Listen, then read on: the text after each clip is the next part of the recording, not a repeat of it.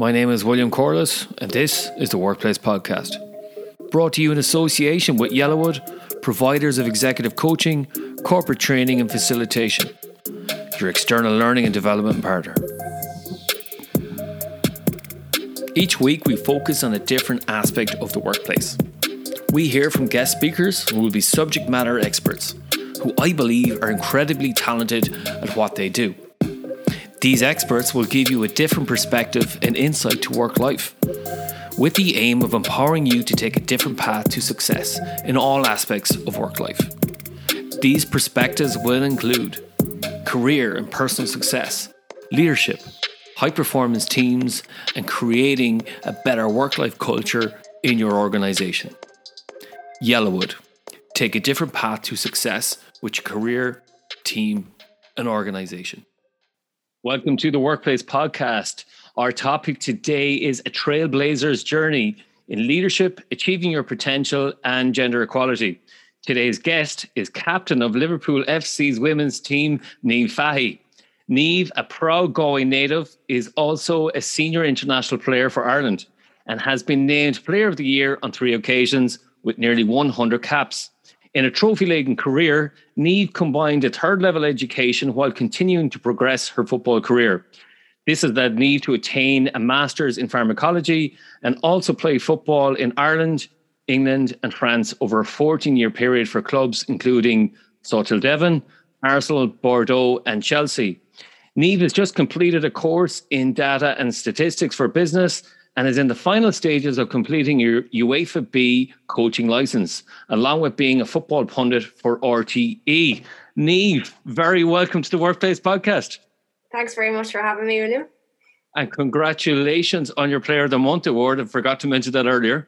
Yeah, thanks, thanks. Yeah, nice, uh, nice award to pick up. Exactly, and uh, Niamh, I was just saying before we hit record that uh, I've been tracking your career for 18 or 19 years now where you first came to prominence then as playing for Salthill Devon and you won um, a trophy with someone that I used to sit beside in school, Susie Cunningham, uh, who also represented uh, Ireland. So we'll talk more about that uh, later on. So I'd like to talk to you about being a trailblazer. All right. So, for example, when I mentioned uh, Susie Cunningham, that I used to sit beside in home economics in the Jes in Galway, um, and I didn't realize there was actually a senior uh, Irish women's team uh, for soccer. And again, in terms of that, that really sparked my curiosity. And this is when I was following your career and different uh, women's soccer careers then in terms of, we'll say, Emma Byrne, who played for uh, Arsenal, the goalkeeper there, and, you know, Katie Taylor, the boxer, you know. So, again, in terms of that, um, I suppose I've been following your uh, career with uh, intrigue. So, again, in, in terms of that, what's it like to be a trailblazer? So, going back, you know, all, all that time to, to where you're at now, that's some journey.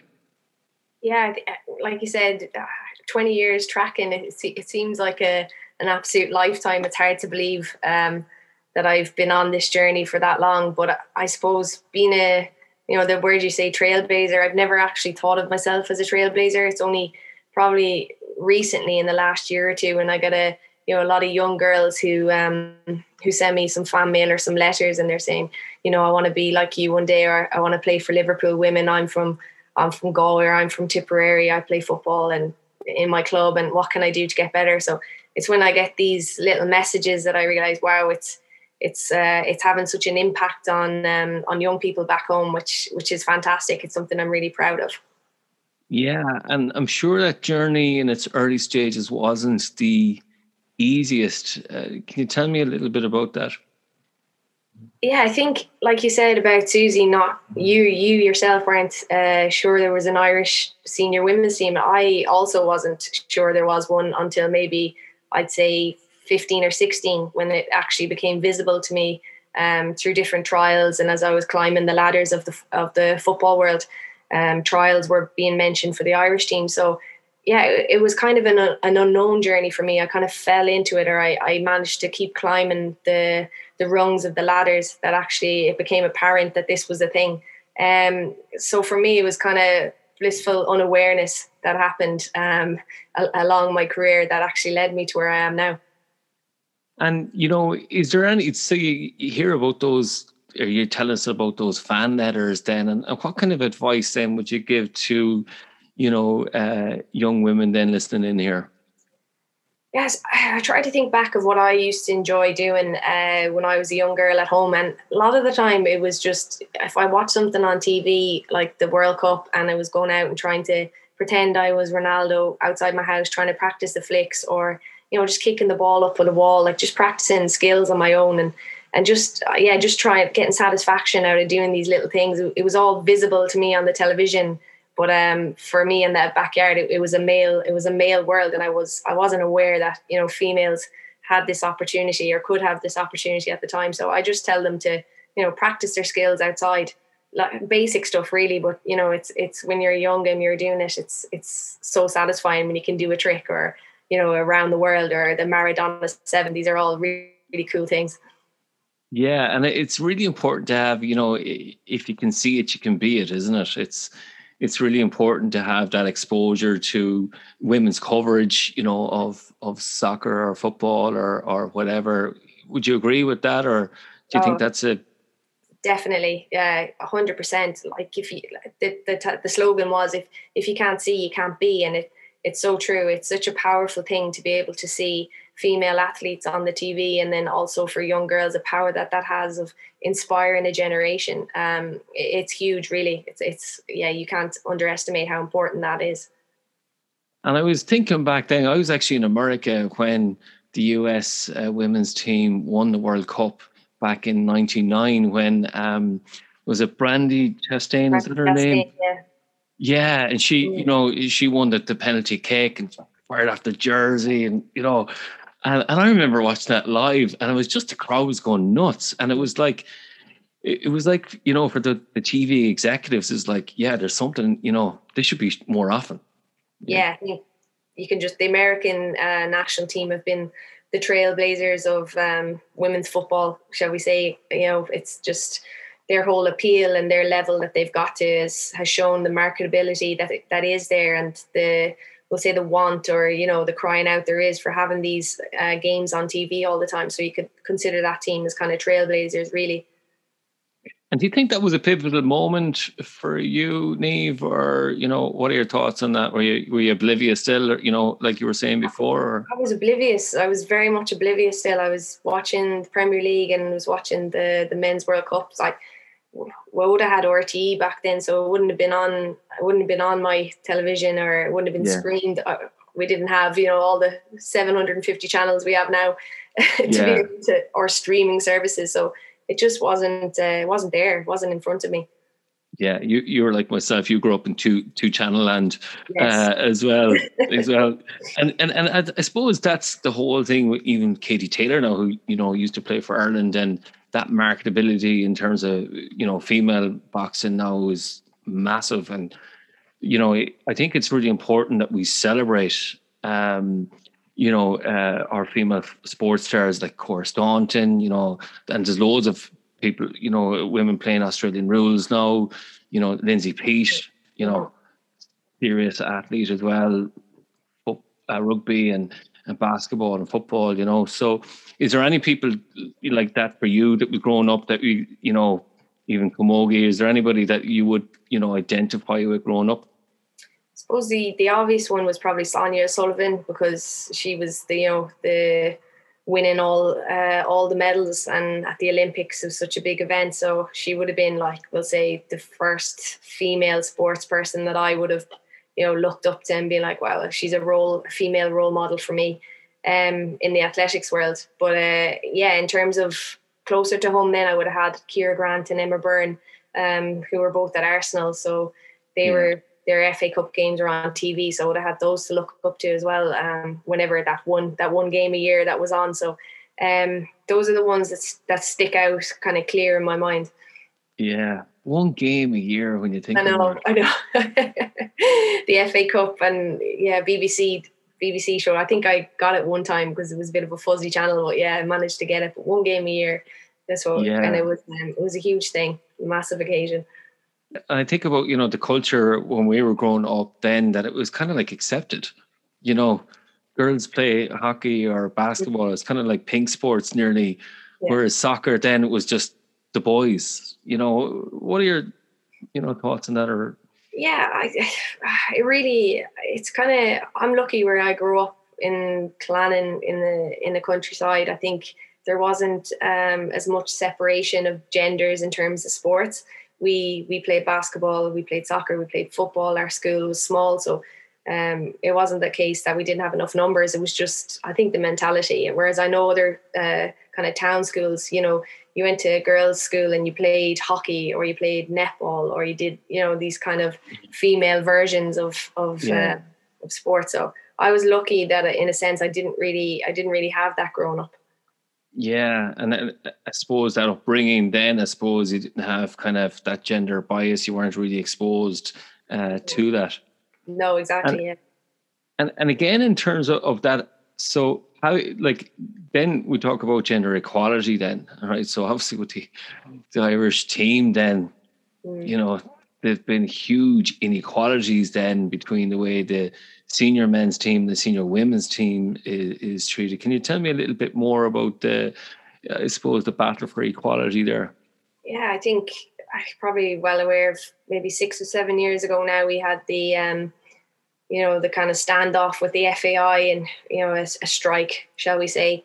Um, unfortunately, it came to that. We tried to, you know, uh, iron out the the problems in house, but there was no um, there was no listening really. There was no breakthrough, so we felt we had to, you know, go a more uh, hard hard line route. So that that happened, but just basically from the basics, we were just looking for basics. You know, wasn't yeah. anything major. It was just facilities, um, tracksuits, basic, not having to get changed in the airport toilets, going to flying out to a game and, and stuff like this. You know, real, real kind of mm. shameful stuff now. But because we were used to it, so many years of being treated like that, we you actually felt grateful. In as embarrassing as that sounds, in a sense, yeah. for the little that you that you had. You know, there was no sort of self respect or self worth because you we'd been downtrodden for so many years so yeah, yeah, it, kind of became the norm until one time you just stand up and you're like, well, what are what are we actually doing here? And can you tell me more? What was the turning point there to say, listen, what are we doing here? Like, just to remind our listeners, then you had to hand back your tracksuits after, you know, representing your country, mm. come back after your flight, and then hand back the tracksuits. Is it Monday right? yeah, that's that? right. Yeah, we'd, we'd we'd meet up in Dublin Airport, um, in our in our civvies, in our clothes. Um, before they flying out, they wanted everyone to be in official gear, so we'd all go into the toilets with our suitcases, change in the toilets, put our tracksuits on, come back out, and then off we went as the Irish team. And then obviously the same was on the way back uh, it was the same same scenario again. So yeah, it's it's ridiculous now when you when you think back that we did that for so long and didn't say something. Um, but at the time you're just so used to that treatment that you you really just crack on with things. Yeah, and, and, can you tell me then what was the turning point? Then what was the conversation? Was it was it in the dressing room? Was it on the flight home? You know, where was the turning point where you say, yeah, we just enough? Like where where did that come from?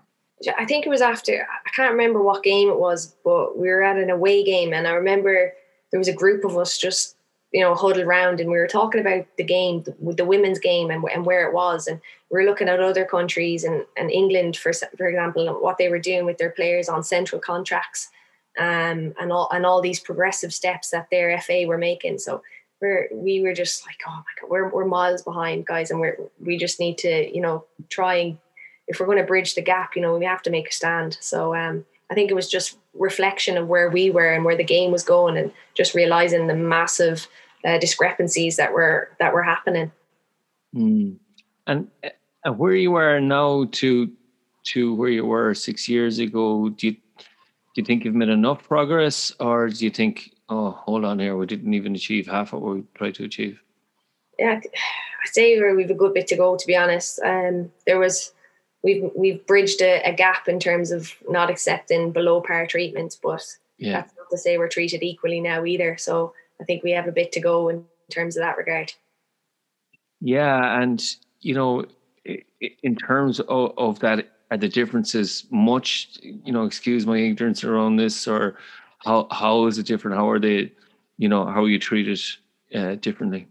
Yeah, it's, it's again like it's kind of a, like a sensitive topic because we we actually have you know talks going on in house to try and yeah. uh, you know iron out these problems. So um, again, hopefully we'll get them ironed out in house before we hear about them out of house okay. this time. Okay. So uh, yeah, I'll have to, you'll have to excuse my tight lips on this on this one. You know, and that's completely uh, that's completely understandable, especially with all that's going on in house in in in the FAI at the moment. And I have to say, I re- I read um, Mark Tighe's book Champagne Football with great interest um, there, and just I suppose. Uh, really terrible how people were mistreated in there uh, as well as the, the senior women's team, you know. So again, appreciate that and thank you very much for that.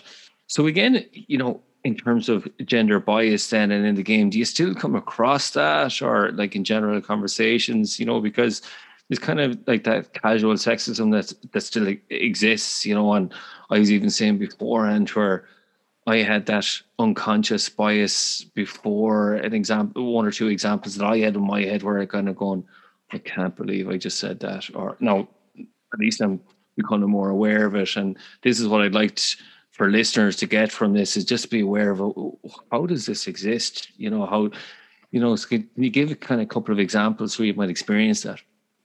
Yeah, it, it, it, does exist, and it's just through lack of education or lack of awareness. I don't think we, mm. the majority of people are just are just not aware of of what they've become to perceive as the norm you know we yeah. constantly have to challenge these things like recently um even just the last day i was listening to graham souness um, after one of the games talking about uh, a premier league game and just saying oh one of the guys had been tackled and they said oh i think he's um i think he's chipped some of his nail polish off his off his toes um, or off his fingernails, basically off his toes, actually, because someone sl- uh, slide tackled him so it was just again, you know, those subtle references to to being a girl. You know, like chipped his nail polish. You know, it's feminine of him. So you yeah. get these subtle remarks, and straight away you're like, oh, you know, it's it, a lot of women who play football. It's not just because you're a female, you're meant to be quite soft or timid, but you can not play football. It's just those little subtleties that you know they're common, and every every weekend or every game you get a little bit of it. So yeah, you just it's it's so normal now. You kind of you forget half the time it actually does happen. Yeah, and again, in terms of this, do you have conversations in in the dressing room there where you're kind of going? Did you hear Graham last night, or yeah, all, all, the time. Like all the time, you just kind of be like, "What did you hear the you know your man's comments the last day, or do you hear this one or that one?" After a while, you just kind of get sick of listening to it. To be honest, you kind of have to just shut off shut yourself yeah. off from it from a bit. Yeah, and again, in, in, in terms of that, from a systemic point of view, like we talked about the FAI and the FA, the FA seem to be quite progressive there. Are you kind of happy with the FA's, you know, approach to the women's game? You know, what are your thoughts on on that so far? Yeah, I think they've they've done a fantastic job um, in terms of building up the profile of women's football. Uh, the league, what they've done with the professional league, the WSL in England, has been phenomenal. Um, and it's now seeing that Sky and all the other broadcasters are becoming involved, which they've got it to such a good point, and now it's time to take it to the next step. So uh, I've been really impressed in in what they've done and what they've managed to achieve. Yeah, and so we we talked about you know that piece about about gender equality there. Is there is there something then that you'd like our listeners to know then is is how might they overcome that i suppose unconscious bias then what, what might they how might you have that dialogue with them or is there certain things that should really start reflecting on to be you know any thought provoking uh, i suppose thoughts there yeah it's it's difficult because where where do you start really you don't want to you don't want to force things down people's necks mm. either you know like oh, yeah. oh this is another uh, tick box exercise but at the same time what I'd like to if this if you had a daughter and she was going through the had to jump as many hurdles just to get a, a chance in life as your mm. if you had a son would you accept yeah. it no you wouldn't so Um, I just I think that's the easiest way for people to relate to how the injustices of what sometimes women face in in different uh, walks of life, whether that be sport or jobs. How would they feel if that was their daughter versus their son? Um, with the difference with the differences, I don't think they would stand for it. So uh, you, can just apply that to everything, not just sport, and I think that's a good perspective to have. Yeah, thanks for sharing that, uh, Niamh. And you know, I was thinking about you know your journey then of of you know being captain of of Liverpool women's team there, and you know uh, you're actually living my my childhood dream. You know, and uh, I uh, this is this is no word of a lie. I often wake up saying, um, I had a dream last night. I was playing for the reserves. No, well in my dream, I'm not good enough to play for the men's team, you know. And and and you know, Klopp comes over to me and says, "Listen, you know, um, you're uh, we need we just need squad numbers today. Do you want to play? With the, train with the senior team. That's as far as I get." Um, and I, I kind of in awe of people's skills or meet, meeting their potential. Then, so again, in terms of that, is there different stages there where you go through, to, like, in terms of performance and center meeting your potential? Is there like, what are your insights into how do you meet your potential? What is there any insights that you have on that? I suppose a lot of it, you know, with talent, you can say it's either there or it's not. But in professional football, I've noticed a lot of the people that reach the top, it's actually through hard work. And it's mm. people who are very dedicated, very disciplined. And maybe the talent isn't always there, but they seem to be able to keep themselves at the level. Um, so very rarely it's just that talent alone. So I think those core things of self discipline, uh, drive, and also you know that classic one rebounding when you get knocked knocked back. Um, yeah. Those are all like massive things I think to be able to to get to be a professional footballer. You obviously have to have talent, but it's not the most important thing. And speak about rebound then, because you you've rebounded a few times, especially when you had that serious knee injury. You know, what was going through your head? You know, because I'm sure that was a really uncertain time for you. You do you want to tell listeners about our, your knee your knee injury? Yeah, just um, obviously had the common the common well the all too common one now the dreaded ACL injury, which is a you know cruciate ligament and com- complete repair of that was completely torn. So it's it's a lengthy rehabilitation, nine to twelve months, or sometimes quicker, depending on you know male or female or level of rehab uh, available so yeah just I, I got that diagnosis and then began began got the surgery then began the rehab but yeah obviously at the time i was all sorts of doubts came through my head. Um, was i going to be the same player when i came back? Uh, you know could this potentially end my career? I'm not going to be i'm not going to be as good. I'm, I'm on this i'm that i won't i won't. All the negative thoughts were spiraling in my head. Um, but once once I actually began the process of then actually doing the rehab, I, I zoned in on that and I found a way to, you know, just the the negative the negativity just kind of dissipated as the months went on and then the confidence grew.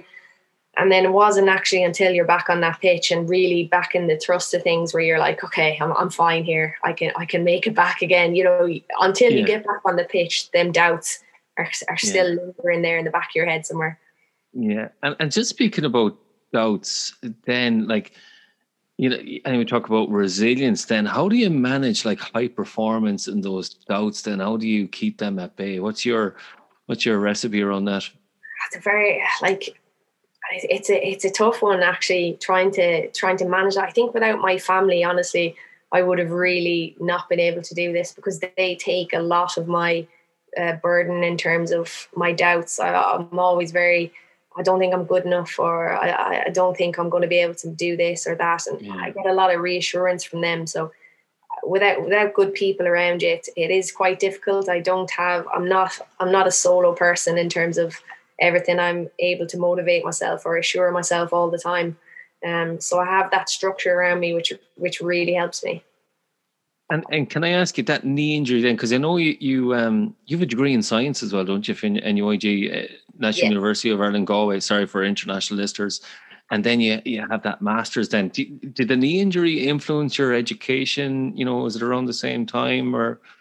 I was actually it was at a stage in my career where they, I was still part time at Arsenal. Well, I was full time, but I was considered a part time a part time yeah. player. Uh, so I was working at the time in um, a research and development lab in uh, biopharmaceuticals. Uh, so it actually coincided a really good time because I had the distraction away from the pitch with that, which which yeah. really helped. Uh, so I'd go to work and then I'd go to re or I'd go to rehab in the morning, go to work, and then go to rehab after work. So that was kind of that was kind of like my process during that time. Yeah, so give you that kind of focus then.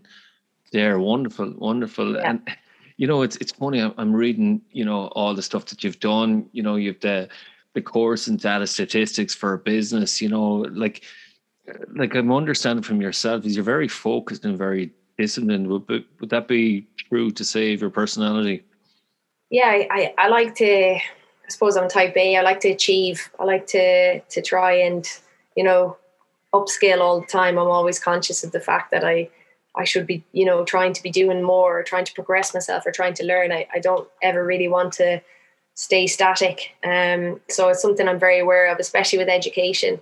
Uh, I don't think you can ever have enough knowledge. So it's something that I'm always trying to, I'm always trying to get more of. And which makes you a fantastic role model, uh, then, and also a leader. So I'm curious about, you know, being captain of Liverpool team, then there must be a great honor. Like, sorry for keep going back. I'm wearing a Liverpool jersey. In case you don't know, that's the first thing I showed Niamh as she uh, arrived onto the call. So, like, for you, what makes a good captain? What makes a good leader?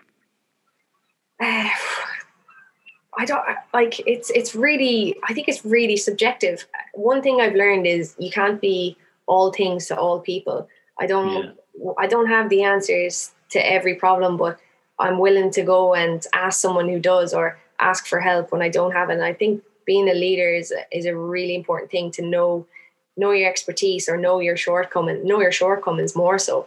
So you can yeah. go and lean on the people that you need to lean on. And that's something that I've just learned. This is this is new to me being a leader in in in the last year, shall we say. So i am kind of learning as I go along, but that's that's one of the most important things. Not trying to not trying to fix every problem myself, but actually going to the people who can who know better, who know more than me in, in certain areas. And um, yeah, I think that's really important. And in terms of a high performance uh, uh, environment, then, so you've won a good few trophies over your career. You know, what do you think makes a really high performing team? It's it's a lot of things. It's it's the structure. Uh, the structure has to be right before yeah before the team. If the structure is not right, you can have as many talented individuals. It's just going to be off. So yeah, it's like the house. You have to have the foundation, um, and without that, yeah, you're you're you're you're not going to go very far, shall we say? But yeah, once you have that great people around you, you can just you can build all the rest up. You can bring everyone along on the journey. But yeah, I think the main thing is to have that structure in place.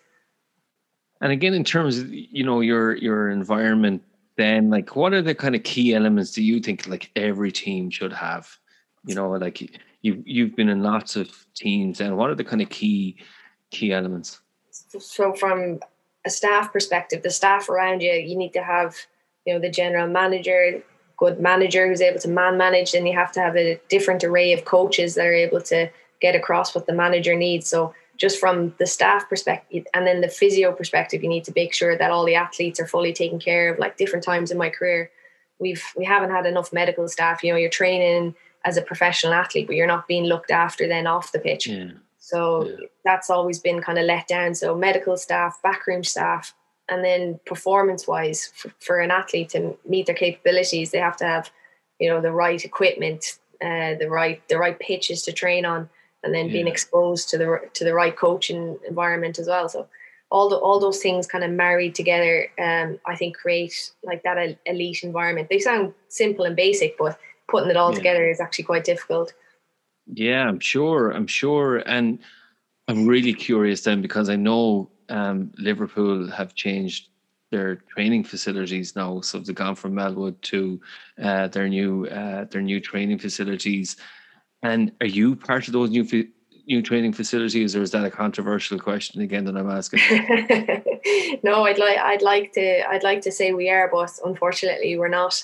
Um, I don't know for whenever it was decided for the for the guys to move to Kirkby, Um, the plans weren't put in place for the women's team to also move across there. I don't really know why, but um, yeah, that wasn't part of the conversation. So at the minute, we're looking for a home of our own, and that's going on behind the scenes. So Liverpool Women's Home, um, separate from Kirkby, uh, is the plans. But again, it's all uh, it's beyond my pay grade and all the rest to to know all the rest of the plans. But that that is all the knowledge that I have on that. yeah, listen, I appreciate that. It was I'm I'm just as before. I'm just full of curiosity in terms of the inner workings, and I suppose it's really I'm trying to figure out, you know. Where is the women's game at in terms of gender equality there? You know, so thank you for your your honesty there.